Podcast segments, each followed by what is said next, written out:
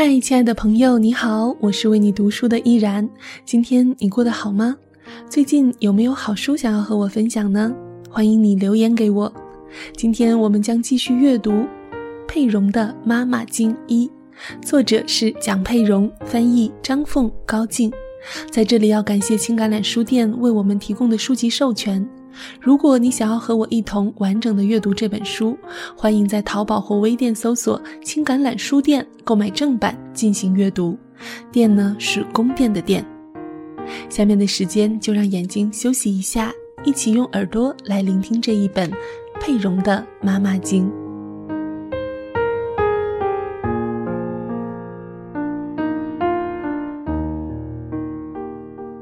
当我的第一个孩子出生后，我常常梦见自己又回到麻省理工学院的课堂上。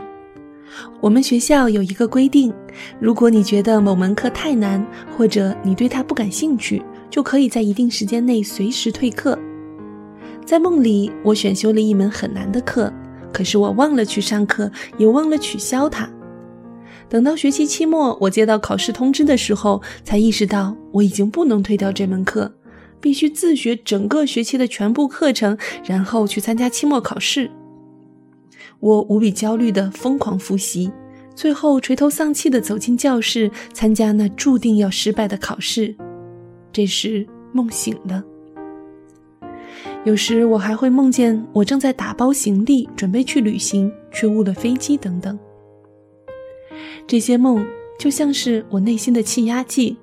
可以测出我内心深处的焦虑程度。从小到大，我经历了不少家庭变动。我五岁时，为了获得加拿大的永久居住许可，我父母需要在那里生活两年。在这期间，我和妹妹们被托管在各个亲戚和朋友家里。两年后再次见到母亲和妹妹时，我几乎都认不出他们了，觉得爸爸很陌生。随后，我们又搬了很多次家，最后全家移民到了加拿大。不久，爸爸生意失败，我们失去了舒适的大房子。在动荡不安、充满不确定性的生活中，我逐渐形成了完美主义的防卫机制，就是努力掌控属于我的小角落，让它干净整洁、无可挑剔，这样我才能有安全感。假如我所处的环境不够整洁有序，我就会焦虑。杂乱无序对我来说是不能够容忍的。每逢我感到压力大或者焦虑的时候，就会去打扫和整理屋子。有一段时间，我的老板开玩笑似的告诉我说，他总能知道我什么时候和我妈妈吵过架，因为如果前一天我和我妈妈吵架后，第二天，他办公室的桌子就会被收拾得无比干净，所有的文件都整整齐齐地放在一起，甚至连一个多余的角都不会露出来。当我带着这种完美主义走进婚姻时，结果无比惨烈。一个杂乱的家，尤其是杂乱的厨房，会给我带来巨大的焦虑。这种焦虑让我根本无法享受家的欢乐和自由。我要求每顿饭后必须马上把碗洗干净，而我丈夫却认为毫无必要。这常常成为我和我丈夫之间冲突的焦点。但我知道我需要改变。为了克服完美主义，我采用碗碟疗法，即吃完饭后故意把用过的碗碟放在洗碗池里不去洗。开始时，我几乎无法入睡。甚至会在半夜偷偷跑到厨房，趁着没有人把碗给洗了。但渐渐的，我就能在不洗碗的情况下安心睡上一整夜。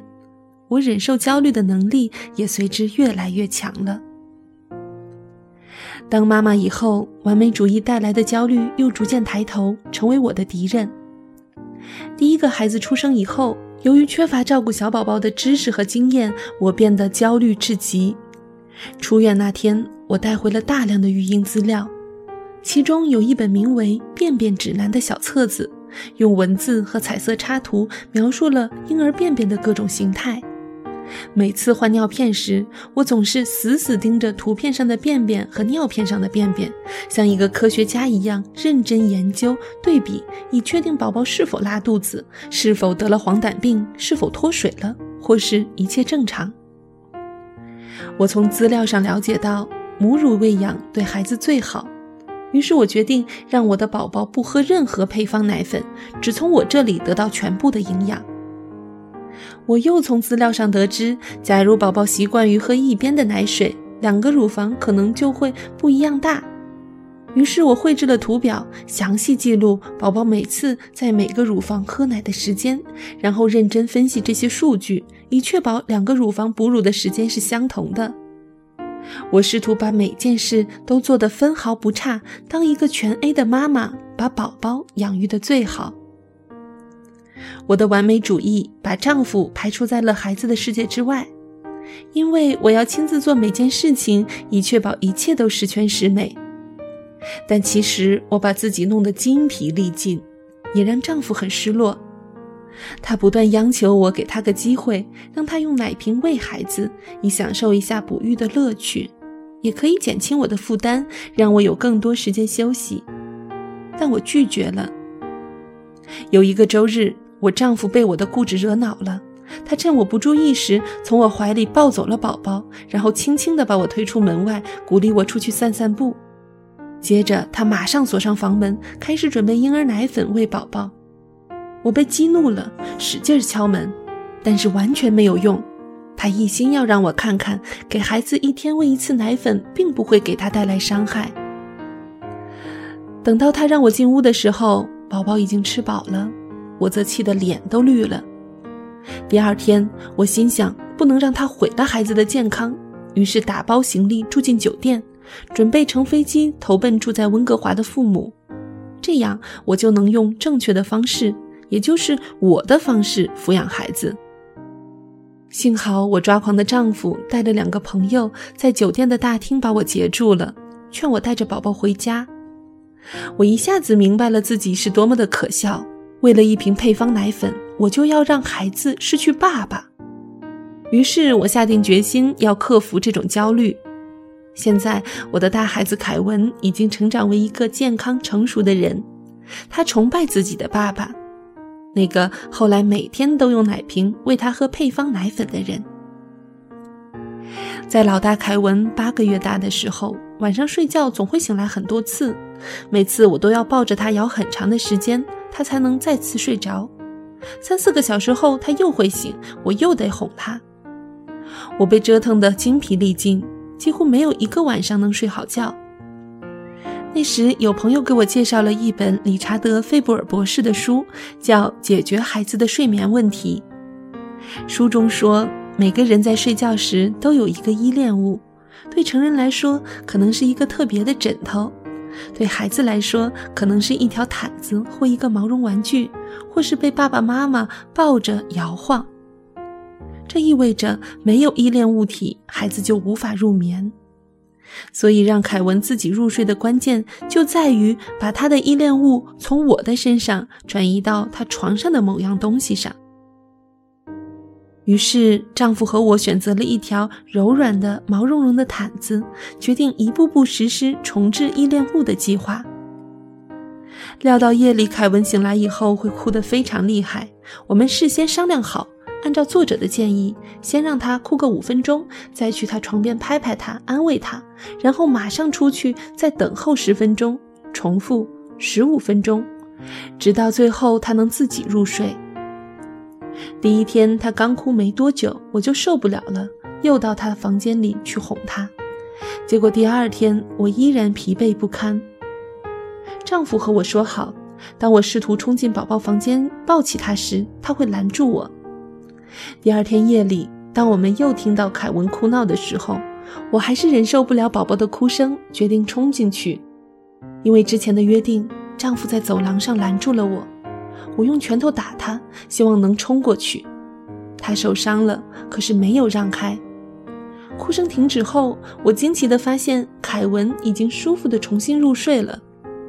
从这以后，他再也没有在夜里哭闹过，也依恋上了他的小毯子。这条小毯子一直陪他到四岁，直到很破很烂了才被换掉。我承认，因为完美主义而容易焦虑，一直是我的弱点。在压力太大的时候，我还是会去擦洗厨房或者整理衣橱。不过有了家人的帮助，再加上适当的操练，我就不再轻易受焦虑控制了。我知道，我只有战胜了完美主义带来的焦虑，我的孩子才能自由的成长。佩蓉心灵工坊：一，你怎么知道自己变得焦虑了？你该做什么去管理或减少这种焦虑呢？二，你是否发现做了父母后有完美主义倾向？它是怎样使你不能自我接纳，也不能接纳别人的？如果你有完美主义倾向，你打算怎么解决，以避免它在你教养孩子时带来的负面影响呢？今天和大家分享的书籍是由青橄榄书店授权录制的《佩蓉的妈妈经一》。如果你听完感觉有所收获，欢迎你在节目下方留言。我是主播依然，喜欢我的节目，可以在公众微信平台搜索 “nj 依然五二零”。依然代表作者蒋佩蓉，感谢您的收听，我们下期再会。